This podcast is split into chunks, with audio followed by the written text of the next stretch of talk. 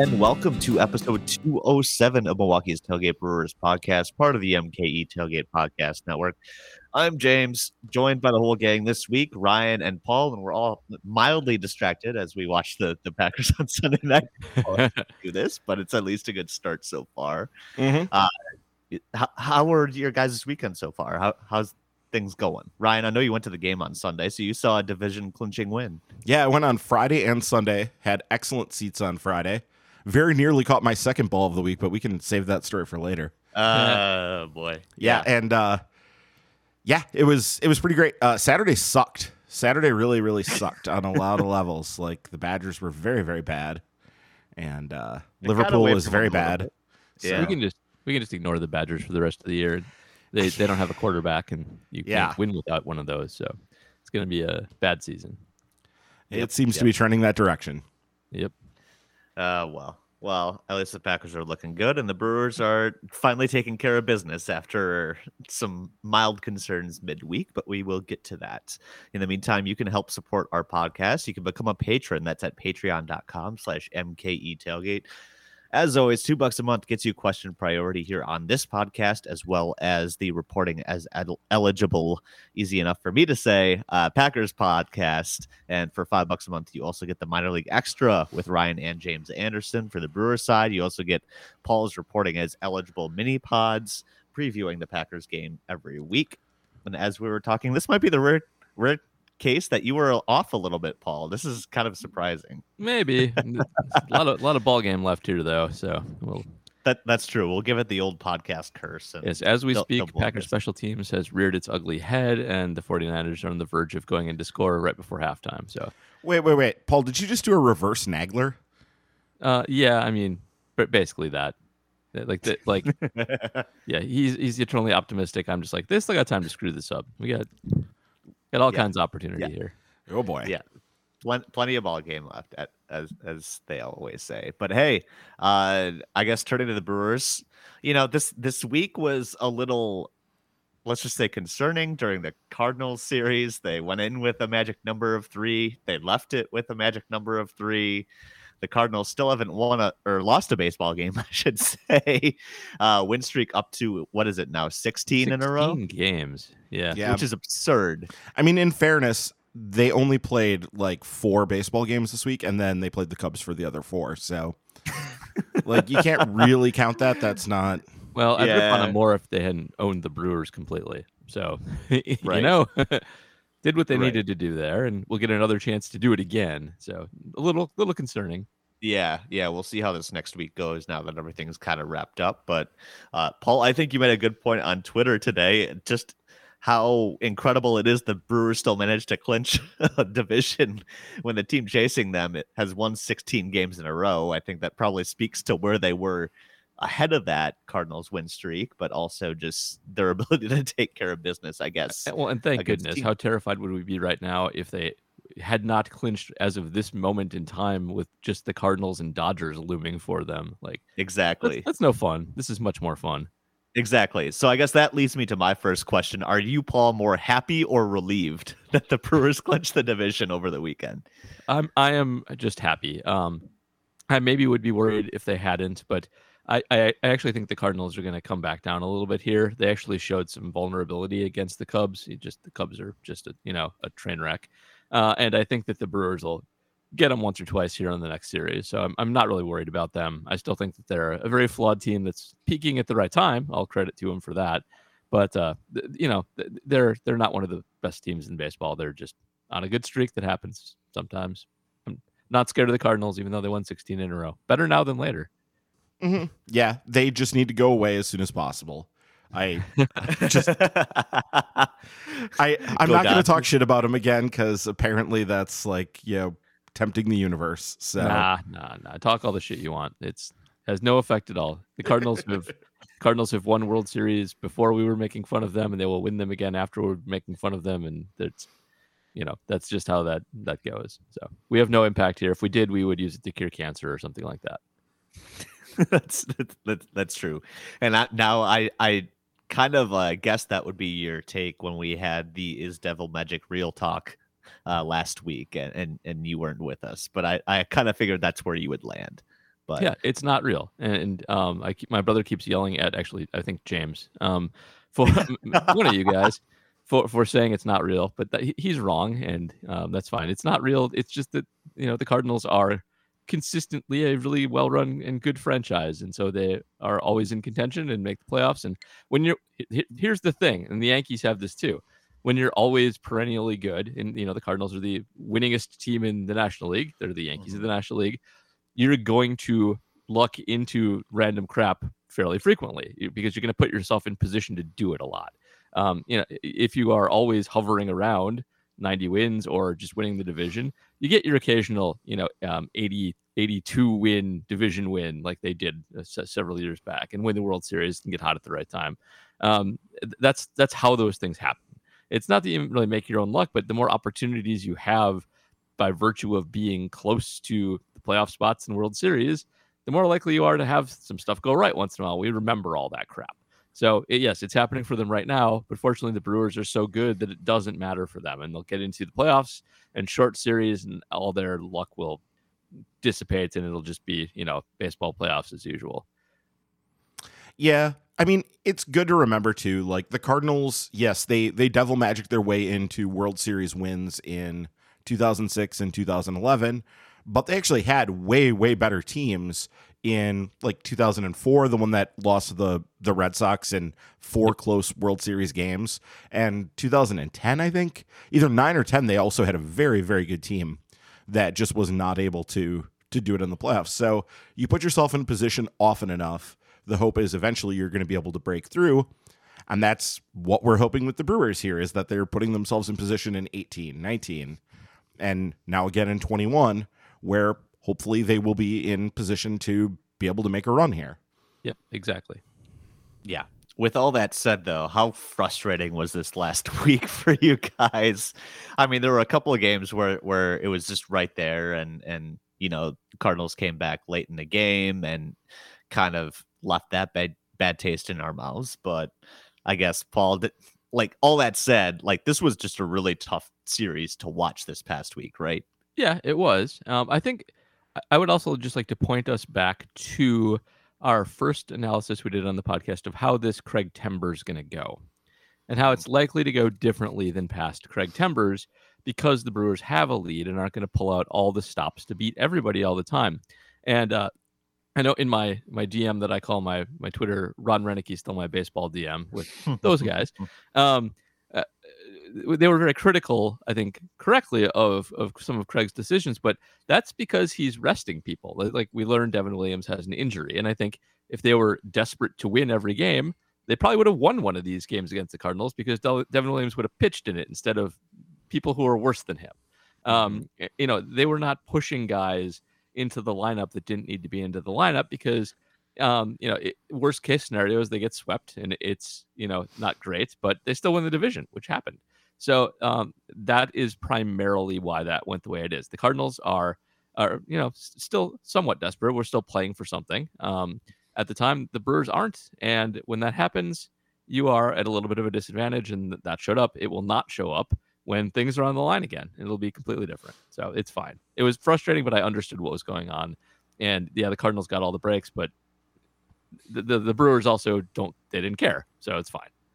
Yeah, what were the decisions that were so criticized? I don't even really remember any from the week that stand out as being like, other than I guess pulling Houser early. Is that the one from? Pulling, I mean, pulling Houser eighty pitches bad. was criticized, yeah. and um, I, I, didn't he stick with Boxberger a little longer than he? Yeah, in, in the series too? finale, it was well, you didn't go to Ashby instead of whoever in the seventh. Well, Ashby ended up sucking in the eighth anyway, and that was the same game where it was why didn't they use Devin Williams at any point in that Cardinals comeback? And that was when it was revealed after the game he was hurt. So yep. I th- I think it was a lot more second guessing in the moment than it was kind of after the fact once we had all the information. But um, I, I think those were the two big ones too. Which again, you know, as we said ahead of September, Craig's not going to push guys way past you know pitch counts and and that kind of thing too as you know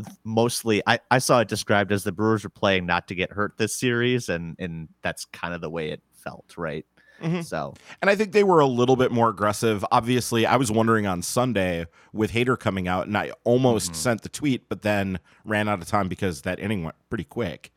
Uh, but I was wondering so, did they just pitch Hader on the third straight day with a four run lead just to see how he would do with it? Was that what that was? Was just like, let's see how his body reacts to this. Let's see how he does with it.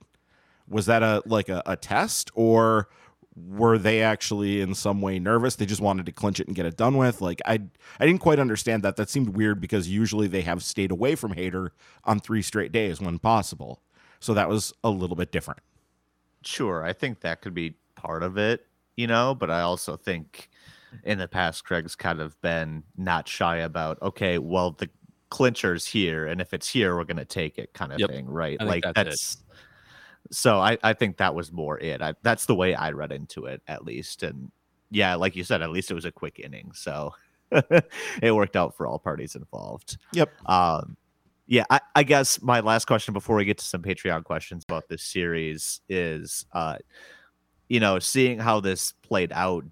You know, Ryan, you and I last week were answering that question. No hedging. We thought the Brewers were going to go to the World Series, right? Does that change your feeling at all? Does the last week kind of change your feeling at all? At either, even if it was just like the randomness of October can kind of catch you. Uh, are, are you feeling any different about the playoff chances? Not even one little bit. Ooh, okay. Well, I think that's correct. Like I wouldn't uh, uh, an individual any individual four game series during the course of the season has no bearing on what happens in the playoffs at all. Um, if you want to make the argument that we have more information now about the strength of the Cardinals based on this winning streak, mm, okay, um, you can do that. Their their Pythagorean has improved pretty drastically since you know they've been on the streak but it's worth noting they're still overperforming their Pythagorean quite substantially. Um, they were uh, they were quite bad before they went on the 16 game winning streak, and um, their their Pythag is 81 and 74 at the moment. Their real record is 86 and whatever, um, 86 and 69. Um, uh, I I don't know if that what this tells you, other than that they just got hot for a time, and you know it's not like uh, they're not the ones that you fear. The Dodgers are the ones that you fear. The Braves are the ones that you fear. Um, the other teams are going to be quality, but this doesn't tell you anything. The, the Cardinals don't own the Brewers. The Brewers played perfectly fine against the Cardinals this season. I think what, they're maybe like two games under 500 against them, which who cares? It doesn't matter. It's not anything. It's statistically insignificant. So this is fine. If you believe the Brewers are going to make the World Series before, you should still do it. They'll get better. They'll get healthier. If they're resting people, they have a chance to set up pitching rotations. They're in much better shape than everybody else is. So um, it's uh, it's not it's not great to lose, but it doesn't you know tell you anything about the future. Yeah. I will say too that that weekend series against the Mets, I think, went a long way in maybe calming some Yeah. fears that people had following that Cardinal series. You know, Yep. it, oh it- look, they're it- fine.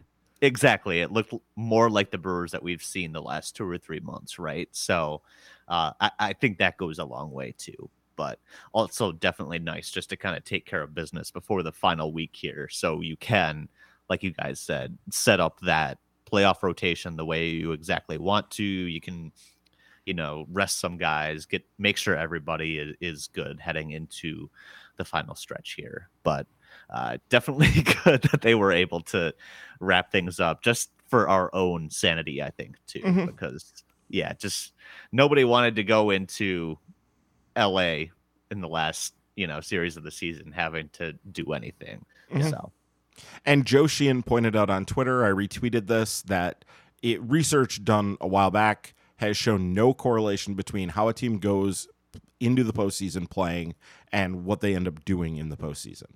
So it it really is not a thing. momentum's a myth everyone I mean, the one thing you would say to that is the addendum to that is injury. You know, if the team is substantially different than what it was during the regular season because of injury, then okay. But that is not going to be the case for the Brewers, probably, hopefully. Don't want to get mm-hmm. accused of jinxing that, but yeah, of course. Um, all right. So all this talk of the devil magic, obviously, we had the Patreon question last week from Jason Albert, uh, basically calling us, uh, more specifically, I guess, me out for kind of perpetuating that.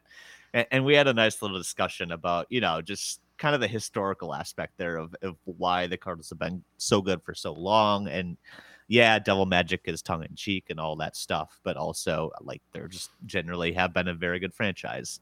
Uh, so Jason uh, decided he, you know, to to get out ahead of the game here before we accused anybody of maybe jinxing or doubting devil magic, which I wasn't gonna do. You know, I I think we're we're all very clear here that it's a tongue-in-cheek thing, doesn't really exist, but man, it's just really irritating when the Cardinals beat the Brewers, right? That's where I stand. But uh here's what Jason had to say after I guess that nightmare of a week. So here goes. He's he wrote on our Patreon because I know it's going to come up before you get to the questions and I'm going to get roasted. I just want to note that I regret and retract nothing about my devil magic comment from last week. While I understand Cardinals devil magic is a league-wide thing and extends far beyond Brewers cards, its deepest scars in our fan base's psyche lie in little brother syndrome.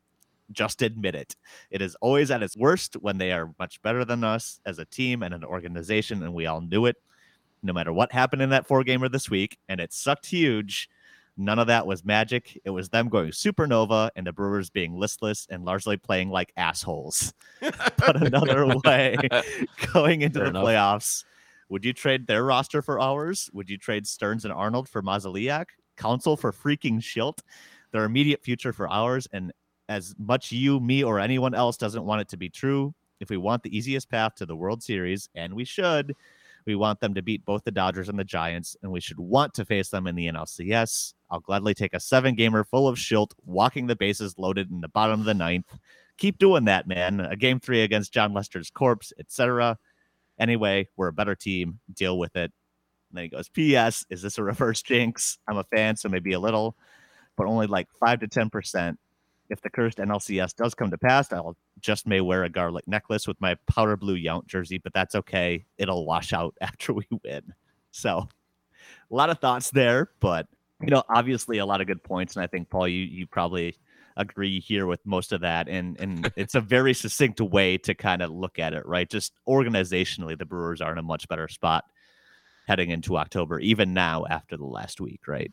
Yeah, I think that's right. And uh, the only thing I might disagree with a little bit is I'm not sure I necessarily want to play them, Oh, and and it's not so much that I think they're um, they're better than the Dodgers or Giants. I don't. Um, it, it's just more that I'm not sure I have a huge preference. Um, the, the Brewers have done quite well against the West teams. I don't think there's too much predictive value in that either. But uh, I do think the, the the Brewers, as constituted, actually play pretty well in the West Coast stadiums, and I, I Mhm. I don't know that the Cardinals just I don't think they're that much worse than those teams, and losing to them would suck. So um, technically, you're right. They're definitely the worst team that you could face in the playoffs, and so you want to do that, and that's fine.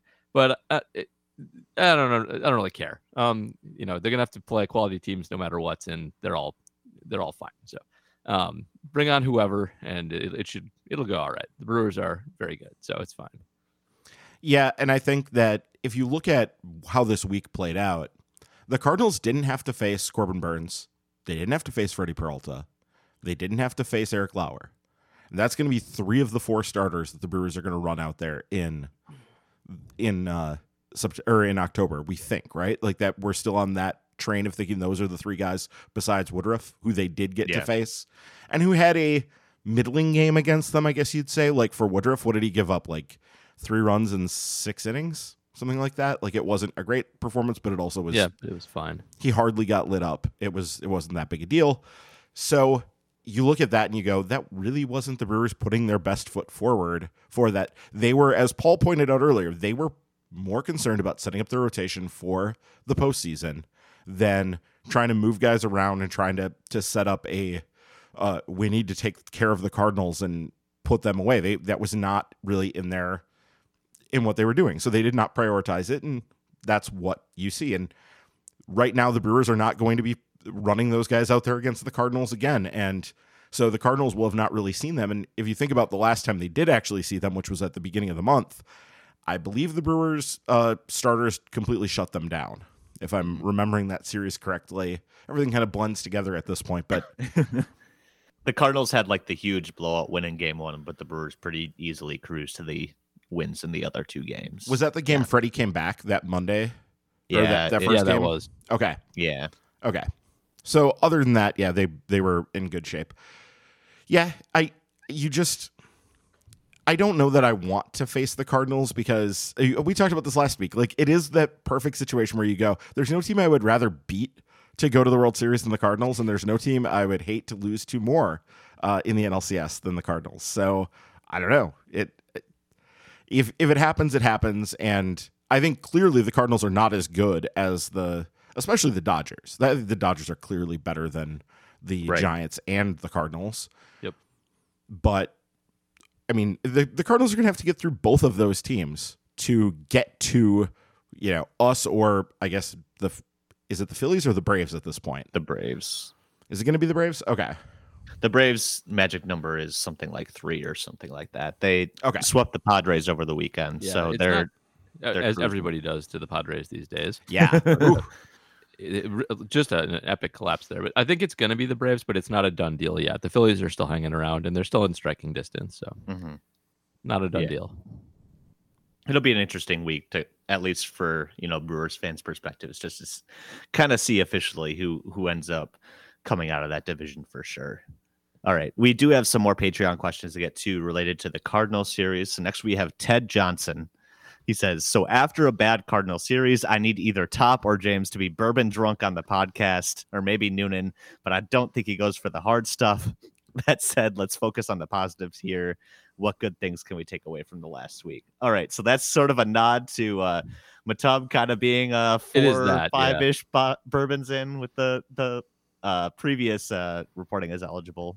Mhm. Highly So, entertaining, but First of all, uh, I I do have quite the extensive liquor cabinet here, and I do enjoy good bourbon. I my favorite drink is is the Negroni, which is outstanding. Um, but I like the the brown stuff too. I do think that drunk podcasts are overrated. That Mhm. people think that they will always be better than they are. That you're going to get a lot of like screaming, yelling, like like uh the score after a Bears loss kind of stuff. Um, like that's what you're going for there.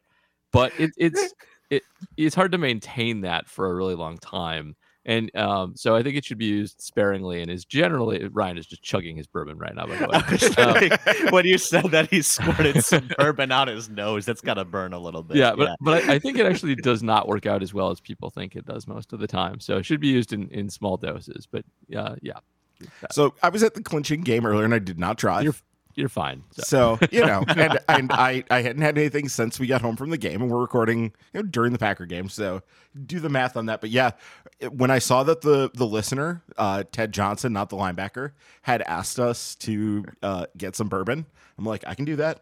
I've I've got bourbon in the house. So yeah, uh, yeah.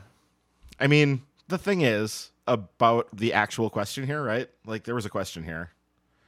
Yeah. Sorry. Yeah, let's actually do that. What good things can we take away here, Ryan? Oh, I missed that there was a question there. Yeah. All right.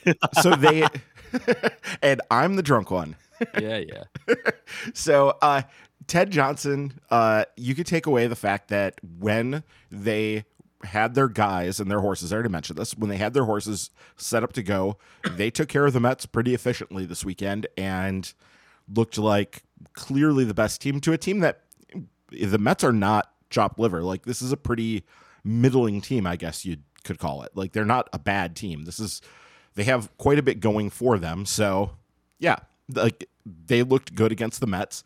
And those games against the, the Cardinals were by and large competitive. They're they featured some very bad meltdowns, which we really haven't seen a lot from the Brewers, but also a, a team that wasn't playing its its best guys there. So yeah.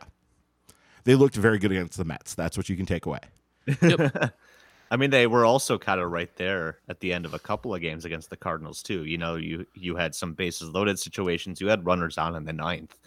They had the opportunity, right? It's not like they just kind of quietly went away.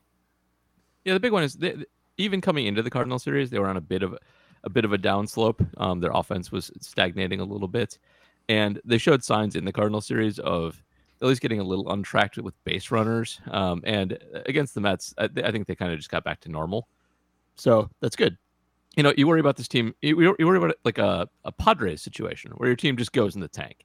like that's your fear. That's what you're dreading happening when you have a series Mhm. against the Cardinals. It's clearly not what happened. They seem they're fine. So that's what you take away is that oh they got a normal average opponent and they beat them like they beat normal average opponents and um, they they seem like they're back to normal. So good to go. Yeah, definitely. Uh, we'll see how the next week shakes out. But our next question comes from Adam Post. He's asking, "Will the Cardinals' Devil Magic be enough to help them upset the Dodgers or Giants in the wild card game?" Uh, Ryan, your thoughts on how the Cardinals would stack up against either of those teams, single game elimination? Oh, in a single game elimination, they are easily not the favorite. Though I guess Wainwright's weird Renaissance season, Mhm. uh, though I guess put that against the Giants. Though it's it seems like it's likely more likely to be the Dodgers in that game against them. So yeah, I guess that doesn't.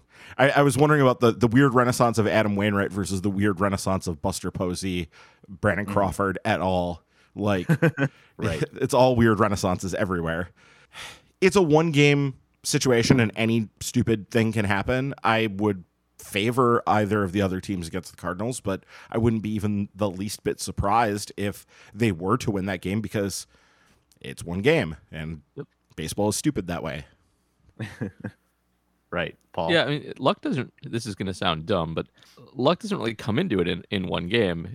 It's just random. It, it, I mean, luck's not real anyway, but um, nothing matters in a one game playoff. Any team can beat any other team, in, especially in the situation where you're throwing, you know, all guns out. Like even a really bad team could, you know, throw all their starters out there as relief pitchers and play massive platoons just to win that game, and you know, close a lot of gaps with much better teams the Cardinals are not terribly set up for a one game playoff for that reason. Um, I actually think they're a little weaker over a long haul when they've got to grind their pitchers a little bit more. So um, I, I think, you know, uh, it, it's certainly not inconceivable that they can knock the Dodgers out. That's a totally possible thing. It, it's one game, anything can happen. um, but yeah, the Magic has nothing to do with that. That's just literally any team can beat any other team in one game of baseball. That's just how baseball works. Right. And, you know, I think you guys make a good point that Adam Wainwright is, I believe, lined up to make that start if or when they get there. So I don't know if there's anybody they would rather have in that spot. So they've probably got their preferred starter there. They're just playing with a lot of confidence, too. I mean, you see how. I guess I, with my eyes on the Cubs series, Harrison freaking Bader, man, is like so annoying to me. And maybe it's the hair, maybe it's the, his general uh, way he carries himself. I I'm not a fan. I, I just find him irritating. He can celebrate. It's, it's okay. I just don't like him. But uh, you know, I think that's case in point of everybody on that roster just kind of playing like they believe they're superstars right now, and that confidence can really carry you in a one game situation as well. So I I do think they're kind of dangerous in that reg- regard, but if it is the Dodgers, you know, they are going up against probably a team, as you guys said, better situated to uh, win one game. I mean, the Dodgers' depth is is where they draw most of that strength, and they can throw everything at you. So, I I don't think the Cardinals would be favored there, but No, they certainly won't be Yeah, favored yeah, yeah. because the Dodgers are the better team, but it's just it's so random. they could win. They could win. Yeah. well, and here's the thing too. St. Louis is just about at the point where they're going to have nothing to play for too. They're 6 up in the wild card. So, they haven't clinched it yet, but uh, one more win if, if they beat the Brewers or if Cincinnati and Philadelphia both lose, they're in. So, at that point uh, the the onus I guess switches back a little bit. So, we'll see. yeah, yeah. It'll it'll be an interesting final week to say the least. Uh, one more Cardinals question on Patreon comes from Alex Lamers. He says, on a scale of one to ten, one be- being perfectly serene, and ten being Tony La Russa looking at untucked shirts, how annoying are the Cardinals, Paul? They're as annoying as a pitcher with too light of a baseball glove. I was going the same direction here. oh man, yeah, we should mention that. That was another part of that that kind of led to that unfortunate collapse in the series finale. There was that Cousins who had to change his glove right away, Mhm. and then It was Cousins, immediately yes. walked the bases loaded. So That is correct. that's Mhm. great. Yeah, and it is a perfect distillation of how the entire franchise has this humorless, just pointless stuffiness to them where they and their fan base too. There was uh, somebody I'm sorry I can't remember offhand who it was on Twitter was talking about how they used to give tours here in Milwaukee and they said the Cardinals fans were the worst. They were bad tippers and they were also uh, just had no sense of humor about their team whatsoever.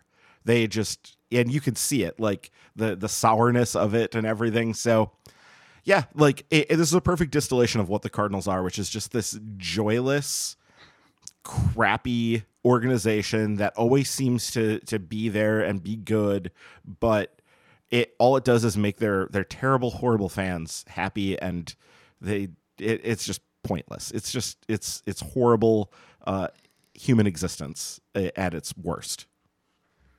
St. Louis is just like a giant vortex of fun sucking. It's not like they can't enjoy anything in life, and that I think that's kind of why I have such a hard time seeing the Brewers face them. You know, Cubs fans at least have a good sense of humor when they suck because they've had plenty of practice at it uh, Cardinals just yeah. Cardinals fans just can't take anything lightly, and and that's why it just drives me insane. So there's yeah. That. A while back, I was sitting in a bar with a friend before a Brewers Cardinals game, and this was in the immediate aftermath of the Ryan Braun whatever situation, which we're about to get into actually, by the way. So the Ryan Braun whatever. Yeah, it was in the in the immediate aftermath of the I don't know if it was the positive test or if it was the suspension. I think it was the positive test, but he had been acquitted or whatever. So we're sitting there and a Cardinals fan is really like being a jackass to the people around him.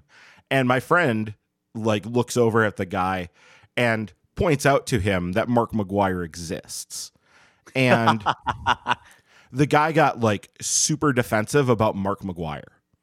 I mean, and think of the timeline here. This is after Mark McGwire had fully admitted everything and like whatever. He gets he was he was talking all kinds of trash about Ryan Braun and then gets very defensive when somebody comes at him about Mark McGwire. And I think that pretty much sums up the Cardinals just thing in general. Uh, they, there is no such thing as as hypocrisy to them. They just that that is their default setting. Sorry, I'm distracted. The Packers are now actively blowing this game against the 49ers. Yes, yes so. they are. Okay. Speaking of the Cardinals, I feel like the 49ers are be- quickly becoming my Cardinals of the NFL. I just hate seeing the Packers play them. All right. Um, next uh, Patreon question comes from our friend Jay Google. He's asking, just overall, how concerned are you about the offensive play this past week? Paul, any concerns there, seeing how the last week played out? Uh, not not really. It's all the same concerns that I've had all season, mostly Christian Yelich related. Uh, I, I, guess I would say a small amount of worry about Willy Adames, who doesn't seem quite right yet. Although looked looked a lot better the last couple games. His mm-hmm. seven game splits are still not great, but I think he's he's rounding into form. But I think their offense will be fine once they get everybody back and healthy and and you know stop throwing out randos, couple couple randos in the lineup every day. They'll be fine. Not worried.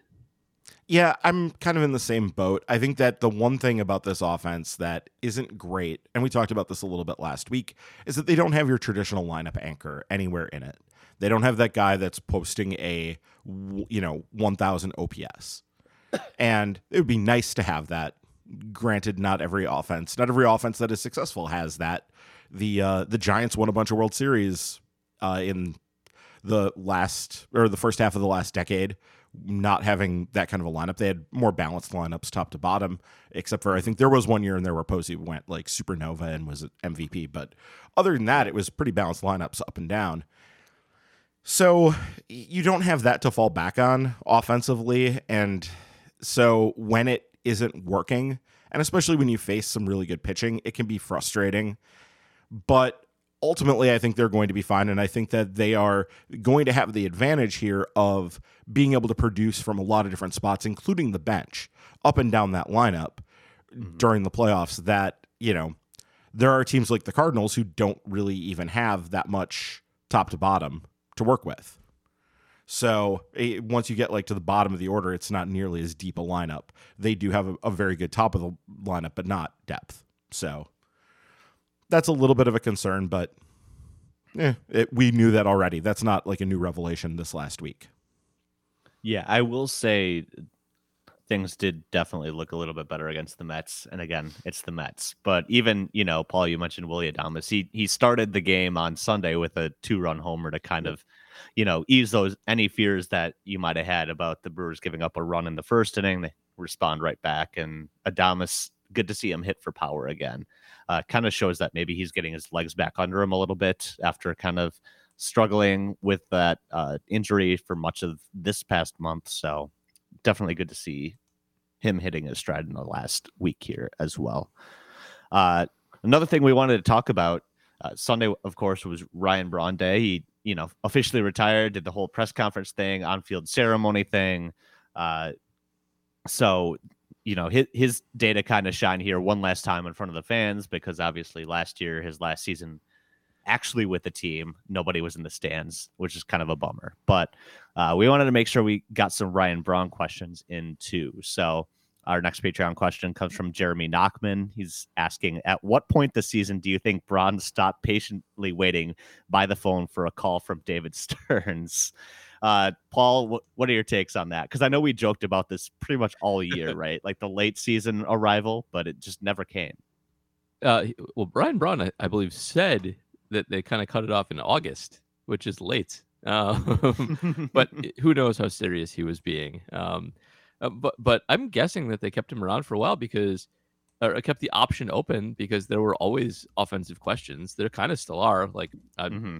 If Ryan Braun walked onto the team right now and out OPS Yelich the rest of the way, it wouldn't be that surprising, frankly. So it's not like there's never been a spot for him. So um, at some point, I think the Brewers did just decide, okay, we're not going to do this. We're going to go with who they who we got. It was probably you know post trade deadline would be my guess.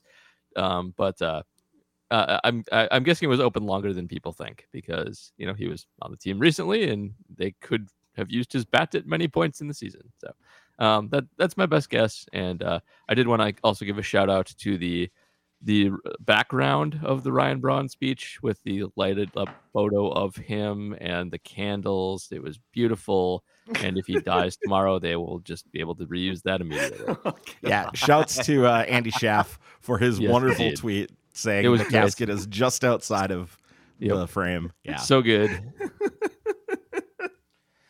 Oh man. Oh yeah, it's right. Andy's been on a roll with this too. He's mm-hmm. he's got his um unquestioned list of top Ryan Braun moments, such as, you know, quote unquote forgetting his passport so he didn't have to go to Canada to play in the preseason games and and all that stuff. So the, uh, the weird Ryan Braun list is is fantastic. We should actually just do a show about that because it, it's insane. And um, it, there's stretches of kind of normalcy with Braun every once in a while, but he's just a giant weirdo, and he's given us he's given us a bunch of giant weirdo moments.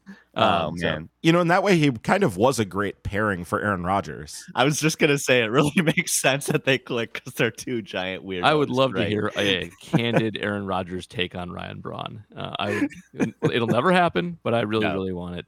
Did either of you two ever eat at eight twelve? No. I did not. No. I, I did once with my parents. It it was it was so weird uh, because it was it it was exactly it's not exactly what you would think because you would think that athletes would have a sports bar or some or some high end nonsense, and it was just weird. Like it was it was a pretty good scratch Italian kitchen with everything made from. Like, how did they decide on that? Like I want that conversation between Ryan Braun and Aaron Rodgers, where they're talking about the food that they serve at their restaurant and decide that uh, let's do Italian. We want to make everything from scratch, including you know noodles, no pre-bought store stuff. Um, all sauces simmer in the morning. Um, we bake all the bread. Um, you know, all the like. H- how do you how do you land on that? It's very strange that that happened. I'm glad I got to eat there once, just so I can say yeah. I experienced it. It was it was who wonderful. Do you, who do you think was most insistent on that idea? It's got to be Aaron, right? I feel like Ryan would be more laid back on that. Mm, I would go the other direction. Yeah, really? I, I, think it, it's it was it's very specific. It seems like a Braun thing. It seems like a weird Braun thing. Like like we want to do everything super authentic and but but it's not edgy. You know, it's not like yeah. like new new American tapas or I, I don't I, am not cool. I'm an old man. I don't know what's cool right now. But Italian is like the most old school thing you can do. But doing it all like from scratch with good ingredients is kind of new school. I feel like that's Ryan Braun to a T. Is um, you know, I have this old man idea, and we'll do it in sort of a weird, strange way. and I, I feel like Aaron Rodgers probably doesn't care quite as much. He, it's a business opportunity. You know, he, he's probably some projections on how it'll do and help his marketability. And that's that's Aaron Rodgers, I think, more than caring about the food. One of them cared about the food, and it had to be Ryan Braun because there's no way Aaron Rodgers cares about it. I love this. All right. Uh, we have another Patreon question on Ryan Braun. Comes from Michael Heitkamp. He's asking Was there ever a point between the announcement of the failed test and the announcement of the biogenesis suspension that you believed Braun? Personally, I fell for the conspiracy theory for a little while, but I think that was just the naive fan in me. So obviously, this is you know part of Ryan Braun's complicated legacy, to say the, the least, right? Like you can't really just gloss over that fact when we're looking back on his career. So Ryan, I guess was there any point where you kind of bought into what he was saying, and maybe now you go, eh, maybe I shouldn't have done that. Yeah, I mean, I I probably bought into it a lot more than I should have, and I think there was definitely a point where I wanted to believe it especially after he, you know, was acquitted, I guess, in the first case when right. Das found him not guilty or whatever. You're kind of like, well, okay, so they couldn't get him on whatever it was, and he seemed to be so confident and cocky coming out of that that it was like, well, he'd have to be a pretty big piece of shit to to be this cocky and confident if he'd actually done it, right? And so you kind of yeah. bought into it a little bit, and then you know, turns out well, that is exactly what happened. So, but I, it's hard to put myself exactly back in that headspace, but I, I always had some skepticism about it. Like it was never like, oh yeah, he clearly got uh, got railroaded, and like you guys are all being unfair. But there was also just a very like everybody, all these other fan bases, like I just talked about with the McGwire thing, or Cubs fans with their you know, their with Sammy Sosa in their past. It's like everybody else gets all high and mighty about these situations, and you're just like, really, you you know you have this in your own team, and if you don't think that you have it, if you don't just like assume that you have it, then mm-hmm. you're really delusional. Like then you're totally just deluding yourself at that point. So, yeah, it's. I, I definitely bought into it more than I should have, but I don't think I ever fully like I never went complete like total defense of Ryan Braun, and part of that probably was you know he was never my favorite player to begin with. So sure, yeah. So uh, I uh, before I say this, I, w- I want to be clear that Ryan Braun definitely used PEDs, and that uh, is not in question anymore. However, at the time, I actually predicted in advance that he would win his case, um, mm. partially based on how the evidence was handled, but partially because there were several news stories written at the time from leaks within um, the Office of Major League Baseball, some other things about the test. And uh, those leaks said things like it was like the highest level of testosterone that anybody's ever seen. Um, and that might sound very damaging. It did to those reporters, but that's not evidence that you did like a whole bunch of steroids. It's evidence that your test was bad. Um, when you have a result right. that is an outlier from the norm, it's not evidence that Ryan Braun like cheated way more than everybody else. It's, ev- it's evidence that the test was not accurate. So um, I, I, wrote a big thing based on a lot of the stories, like, hey, th- this is actually kind of in his favor. If this is actually true, it means the test probably is corrupt in some way. And honestly, those protocols are like I know everybody feels bad for for Dino and like he had his life ruined by Braun. That guy screwed up, um, and you actually are not allowed to take samples home for this very reason. Um, if their chain of custody is broken, if they're not stored properly, um, stuff can get messed up. And people, scientists will tell you over and over, it wasn't that big a deal. Well, sorry, that's the rules were negotiated between the players' union and um, Major League Baseball as to how these samples would be treated specifically, so that there was no question about things getting tainted. And um, that guy did screw up and did deserve some scorn um, for screwing up and not storing his sample properly. Now that said, he, he did it, so whatever. Um, but uh, you know, the lawyer in me is like, well, uh, th- these were not civil rights violations, but you know, the baseball version of civil rights violations. There's rules that the law has to follow when they do things like this, and they weren't followed in this case. And you know, in in criminal law, the remedy for that is you throw out that evidence, and that's not the rule. Baseball is its own thing with its own rules. But um, I actually think he still should have beaten the rap. I, I, think there was enough. There were enough problems with how things were handled that Braun actually should not have been suspended, and that baseball went above and beyond with their powers granted them um, to actually send a message and punish him. And I don't think that's actually good for the game. It's certainly not good for um, uh, being able to rely on the word of baseball itself when you negotiate around things like rule breaking and cheating. So, um, not a fan of how that whole thing went. Nobody, I think, looks good out of it, and uh, I, I, I don't know. It's complicated. I have mixed feelings about Ryan Braun for that reason. So, I don't know. Yeah, and they definitely did go after him in the biogenesis thing. That was about getting Ryan Braun. It, they hired thugs to break into the car to steal the records. So yeah, that was yeah. I mean, they were they were desperate to get him to prove that their system worked and that Ryan Braun, like a player, couldn't beat it the way that Ryan Braun did. That instantly ha- has me have feeling sympathy for the player, any player in that situation, because that's just like that's above and beyond like what possibly makes sense. Yeah, and I think you know they're always going to be whether it's Cubs fans, Cardinals fans, what any kind of outside fan would look at the way Brewers fans look at Ryan Braun and be like, why are you so, you know, still so admirable with him or you know why do you still hold him up in such high regard after that and i think part of that is sort of like that witch hunt mentality, right? Like you see it with Giants fans and Barry Bonds too. Like obviously he did something, but it was kind of like what Paul said. It was the system kind of just railing against them so hard you can't help but kind of support him in some way there too, you know? Yep. Well, and also there's the aspect of this that we do this for entertainment and rooting for the team is like intrinsic to this entertainment for most people. And there are there are people out there who are just baseball fans. But mm-hmm. if you're being told as a fan, you need to feel shame and dirty about like your about the the way your player went about winning. Uh, it sort of defeats the whole purpose of like watching sports and having like a, a rooting interest and all that.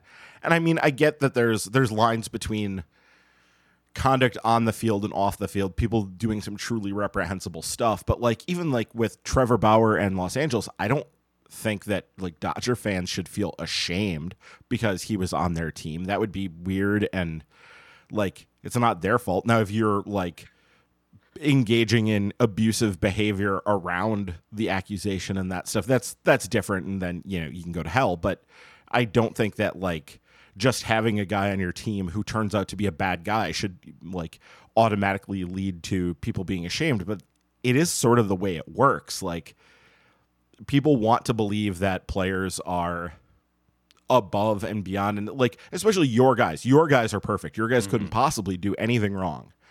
And that's just not reality. And it, it gets into the whole thing at the end of the original ken burns documentary where he talks about how i think it's thomas boswell talks about how we want our players to be good at life not just good at the the sport that they play. And that's just not reality Mm-hmm. You know, they, they're not all going to be shining examples. And he was talking about Pete Rose. So, right, you know, like there's there's lots of examples of this, and so it, it's complicated. But we shouldn't. Ha- I don't think fans should have to feel bad for actions that the players on the teams they root for took, just because they're on the team that they root for and that they want that guy to do well because they're on their team. That's that kind of defeats the whole purpose of of doing this thing I, for me anyway. Yeah, and I, you know, it's worth mentioning too. After all of that, he did kind of go above and beyond to kind of, you know, repair things with Brewers fans and the com- community. Right, like there's been so many charity events. There's been a lot of things he's still been the face of to try to get out there and be like, hey, yeah, I screwed up, but you know, I'm I'm still here to kind of do that. Yeah. After that happened, he was a changed person in terms of his public persona. I don't want to say like he became a better person because I don't know. I don't know the guy. Yeah. But his public persona definitely changed post that. It went from being very arrogant and very in your face to being much more humble and humbled. And the biggest applause line he got today was when he started talking about uh, the fans sticking with him through I, I don't even know exactly how he said it. It was kind of evasive, but mm-hmm. that was the the biggest applause line of the entire speech. Right. So, you know, I and I think fans kind of understood that that is part of the deal, and it, it that the whole thing gets so complicated because then we could start talking about Josh Hader and good lord, Right. We could go down a whole rabbit hole, but it's Yeah. it's complicated. Yeah. I guess this kind of leads to a really interesting question. We got some Twitter questions on this too. A reminder that you can always send a question to us on Twitter as well. The account there is at MKE Tailgate and just respond to our call for questions there. We've got one from Brewers Numbers who aptly is asking Will the Brewers retire Braun's number or will he get the same treatment as Gantner? So I don't think he gets his number retired because I do think that the scandal is probably too much. Uh, I think it, it probably cost him, and it's not like he was. He wasn't Barry Bonds. He was extremely good, and he, his peaks were uh, outstanding. He won, you know, MVP awards. It, it's just it didn't last that long, and he's not a Hall of Famer, and I, I don't think that's enough with the scandal to get you retired. Uh, I just I just don't. So um, I think they steer clear of that. I think they can steer clear of that, and they would have a tough decision if he was a slightly better player.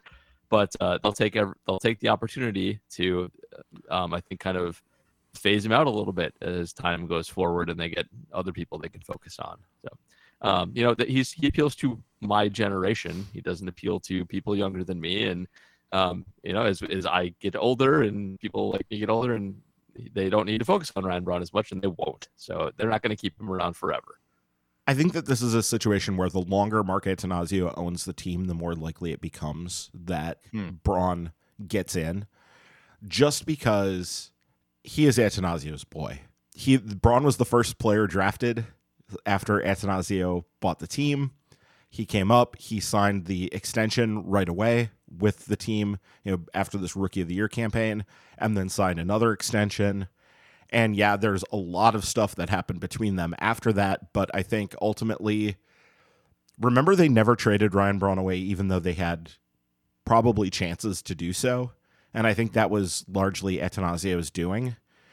And I just I think that eventually that's going to happen. Now, Yeah. the precedents that they've set, like right now, nobody has their number retired who isn't in the Hall of Fame. Everybody who has their number retired for the Brewers, even including, you know, Bob Uecker and Bud Selig, who have 50 and one retired, they're both in the Hall of Fame. So that that would be breaking precedent. If it doesn't happen, that'll probably be why it doesn't happen. Uh, or at least that will be sort of an excuse given. I don't know if that would actually be the, the real reason it won't happen it would be because of the steroid thing and all of that. But I don't know. I am torn. I think that Attanasio would love to do it, but Mhm. I don't know that he can in the short term. So I think it's something that's going to have to come later. And uh, I don't know exactly what that would look like and what would need to happen there for it to happen, but I think Attanasio would like to do it if he could find a way to make it workable. Yeah. It, it- that relationship is just weird. And it, was part of Andy Chef's list too, is like what the first thing Ryan Braun said after they clinched the playoffs was it in 18 or 19 is he thanked the ownership group, which is just like an eye roll, like, oh, come on, Mhm. man. Can you be more corporate, right? You know, he, he listens to Attanasio's son's shitty band, so you know, there's that too. It, it's definitely a weird relationship, but I, I've seen too, like seriously, like the whole Rollie Fingers number being retired kind of opens a whole can of worms too. Yeah, he's in the Hall of Fame, but like he didn't do all that much for the Brewers comparatively, right? So, and with Ryan Braun, you're talking about what the second or third best bat in franchise history. So, you know, if you don't open it up for that, what do you do? Yeah, I mean Ryan Braun is, according to Baseball Reference, he's third on their all-time WAR list for Team WAR behind mm, uh, Yount and Molitor. Correct? Not Mahler. Yeah, I just needed to pull it up, but yeah, Yount, Molitor, Braun, and then fourth is uh, is Coop. So that always kind of grabs me by surprise that he was that high on the list as a first baseman, but he was that good for that long for them. Yeah, I was looking at this the other day. Is he ahead of Higuera? Oh yeah. Higuera is fifth on the list uh, with Okay. thirty point three. Braun is forty seven point one. So it's Okay. there's a big gap. Like uh, Cooper and Higuera are both at like basically thirty and some change, and then Braun's at 47.1, Molitor's at 59.9, and Yount's at 77.3. And that Molitor number does not include his post Brewers career. That's just what he did with the Brewers. So I mean, there's I think when you look at the best players in franchise history, it's Yount and Molitor, and then a pretty thick line, and then Braun, and then a pretty thick line, and then you can start talking after that. Yep. Yeah, absolutely. All right. Uh, another Twitter question here. We kind of touched on this a little bit, but uh, just kind of continuing the conversation. KE Suitor 34 asked Braun seems to have a good relationship with Mark A, as we said. What are the post retirement honors, number of retirement, which were eh on, but maybe Walk of Fame, statue, special assistant to the owner title, uh, speech giver at all clinching games? what do you, what do you see? Uh, do, do you think he gets the deputy GM badge like Doug Melvin always wanted to give him? Oh, or I want somebody should have given him a deputy badge. Like, yeah, I, I actually don't think he has that big a sense of humor about himself either, but that would have been priceless. Yeah. That would have been absolutely amazing. yeah, I don't know. Paul, what do you think? Statue outside Miller Park, or sorry, Amfam? No, Uh, I don't think no. so. Not even that Um, level. Yeah. Uh, I'm against statues generally speaking, but uh, uh, not that one. He should definitely be the speech giver for all clinching games, um, because the more chances he has to give those speeches, the more just pure comedy gold that we get out of them. so it's a win for everybody. I don't know if it helps the players at all, but I don't think it hurts, and I, I, I'm I'm very pro that. I think that's a great idea. Um, uh, walk. Do, do we care about the Walk of Fame? I'm fine. I guess I'm fine Meh. with it. Is that the one that's hard to get on? That's the harder one to get on. It's stupid that that's the hard one. That should be the easy one. It's a it's it's a It's a sidewalk. walk. You're walking on it. Nobody Who ever pays attention to it. Yeah. The wall of Mhm. honor should be harder. But instead, we've got Carlo Carlos Gomez. As much as I love him on the wall of honor, yeah, Well, no, Wall of Honor is where Carlos Gomez absolutely should be, and K Rod should be nowhere near. But yeah. that was that was unfortunate. I did not need to see that. I'm Re- glad really he didn't quick. show. Having put no thought into this at all, it's dumb that the cat that the criteria is different for the Wall of Honor and the Walk of Fame. Uh, that that's stupid. It's like when wrestling has the championship belt and the intercontinental belt. Like you can't you can't be the sub champion. That's not a it's not a real like that's stupid. Like if you're on one, you should be on the other for sure.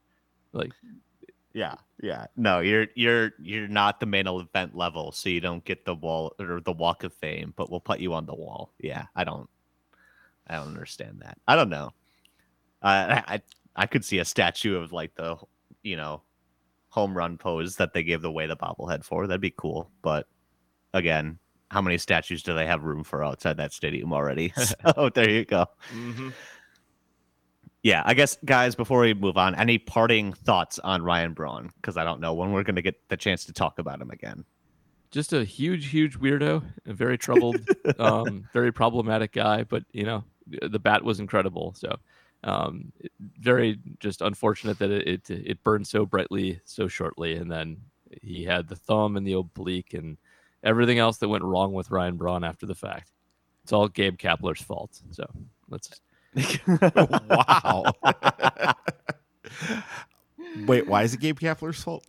Oh, oh, okay. Um, so I will. It, I, I thought this was more widely known, but it's totally not because I'd forgotten about it until Andy put it in our DM the other day. But Ryan Braun started lifting with Gabe Kapler, and uh, credits his credited his new workout routine and his focus on power to his work with Gabe Kapler. And I don't want to commit libel here, but Mm-hmm. if somebody picked up a PED habit uh, and you had to point a finger at somebody who maybe was influential there, that maybe is where you'd point the finger, hypothetically, hypothetically speaking. So, um, yeah, if uh, if he wins Manager of the Year, that will be very disappointing because I think he uh, is at least partially responsible in, in the Braun fiasco. And there's other things that I'm not going to say publicly about Gabe Kapler because they're definitely also libelous.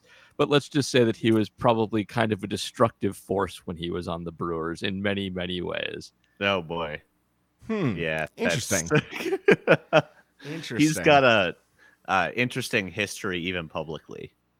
Yeah, he, some of the stuff he did when he was with the Dodgers as their minor league coordinator, yeah, and just the the weird weirdo quotes that have come out of him that you were like, He's just weird. It's no wonder Braun clicked with him because they're both just really weird California dudes. So, yeah, yeah. okay, fair enough. All right, uh, yeah, I Ryan Braun, the whole thing is very complicated and has been since the beginning for me.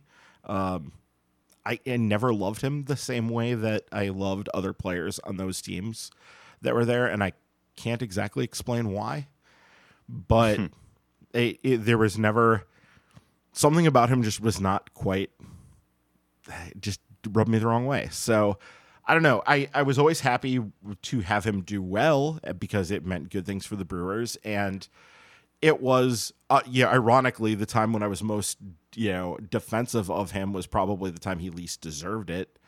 Uh, but that felt like a trying to to correct, uh, to correct for what the uh, the general impression of him was around baseball and with the media, where everybody like rushed in to to villainize him, which was overboard and uh, ignored the fact that this was a much wider spread problem in the game than just him. But he became the convenient face of it, the way that you know a generation earlier Barry Bonds had become the convenient face of it. So it, it was just a complicated thing, and I guess that's ultimately that's good because it is good for teaching lessons about uh, fandom.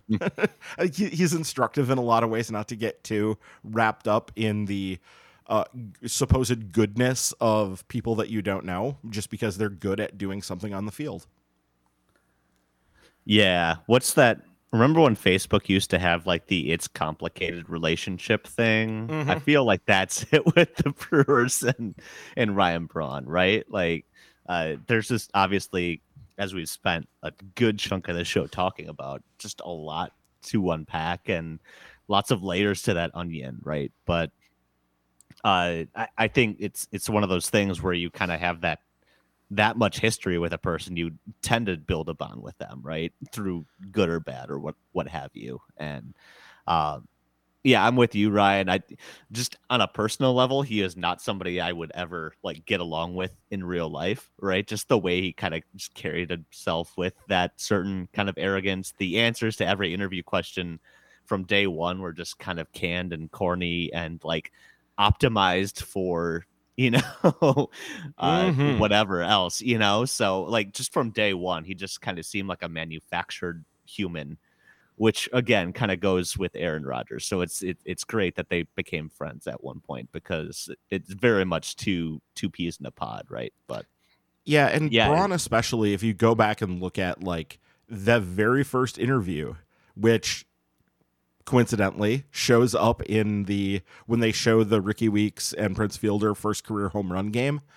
That was also the game where they interviewed Ryan Braun because that was the Oh, weekend that he signed.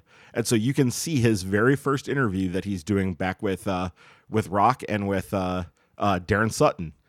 And you can see exactly what James is talking about there in that interview where it was stilted and canned from the beginning. so rehearsed yeah, and it was. And there's there's genuine. definitely you know who the you could draw a connection between him and A Rod because oh yeah uh, there's a lot of the same sort of stuff going on there. Though well yeah yeah I think Braun was humbled in a way that A Rod never has been. So Sure. All right. A uh, couple more questions before we wrap up this show. Not Ryan Braun related. We've got uh, watch your back on Twitter.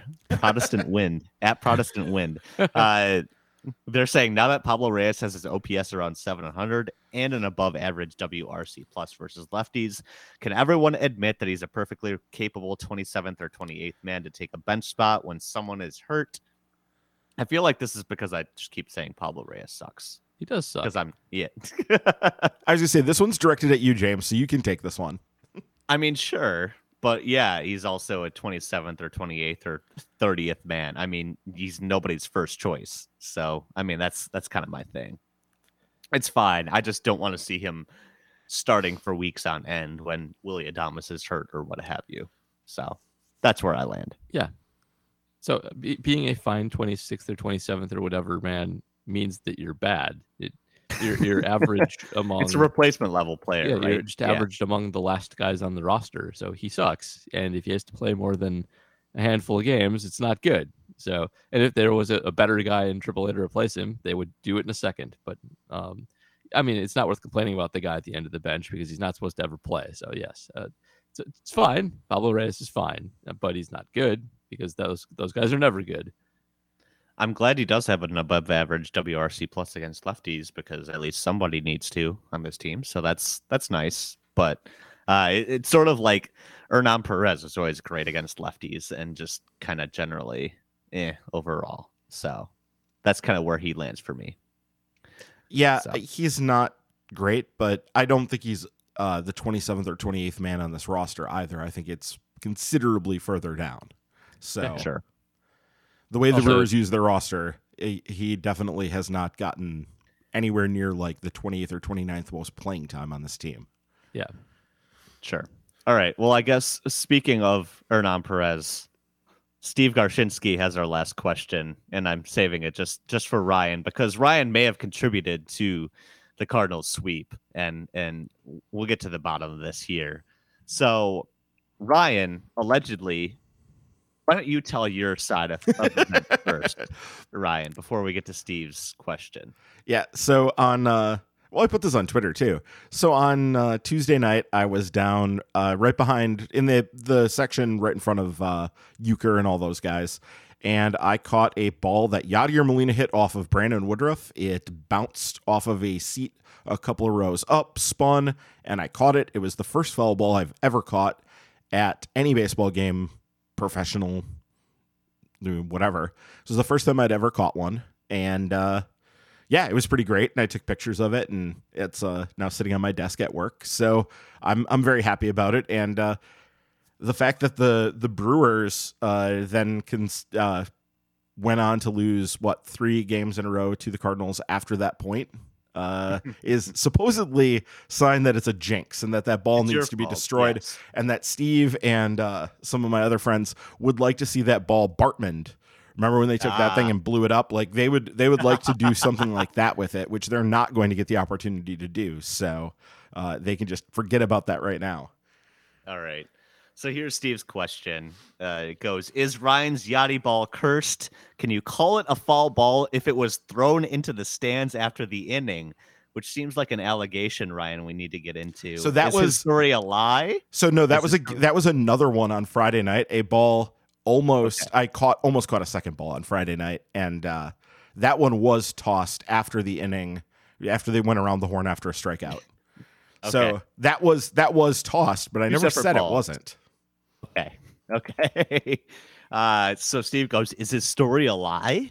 Is that bad mojo causing problems for the Brewers? Is Graham Mertz the worst quarterback at UW since Tony Lowery? Paul, your take on all those questions. I know Sure, you think um, Graham Mertz is bad. Ryan's story, I don't think is a lie, though. He should make a Patreon tier for blowing it up, obviously. um, and yeah, Graham Mertz is really bad. Uh, I do think he is one of the worst quarterbacks in the history of the program, and it's uh, it's not a good situation. So yes, the the answer to the Steve's question there is yes, that's correct. I love it. I, Uh, no better way to end this episode than uh, little Steve jab at you, Ryan. So I I do think you're we'll- not getting that ball, Steve. You're not getting that ball. what if we were able to like get an obscene amount of money out of it like if somebody would give you like the bartman like $500000 or whatever it was to blow it up would you do it Well, yes, I'm not an idiot.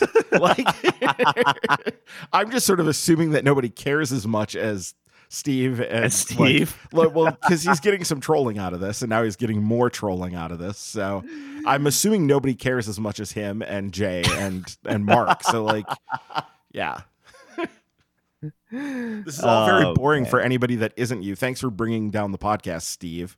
no no i'm i'm all for blaming the sweep on somebody other than me so i'm here for Wait, it how is it your fault? I don't know. we, we were talking about Devil Magic last week.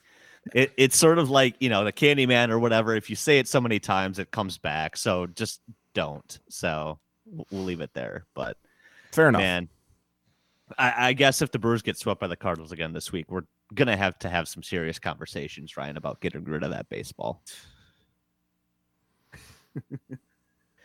You're not getting my baseball. No, no. All right, before we wrap up, uh, shout out to some new patrons this week. A reminder you can always sign up or resubscribe if you uh, have in the past, and just go to patreon.com slash MKE tailgate at any time.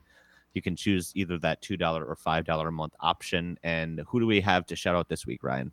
So I think we missed it last week, and I don't know if it was because I didn't see it or whatever. I think maybe this is a, a retread, like he came back after having dropped. But Mark Pudscarby is a guy that we've heard multiple questions from on this podcast over the years, and so I, Mhm. I was kind of thinking he was already a patron at some point, but maybe not. Whatever.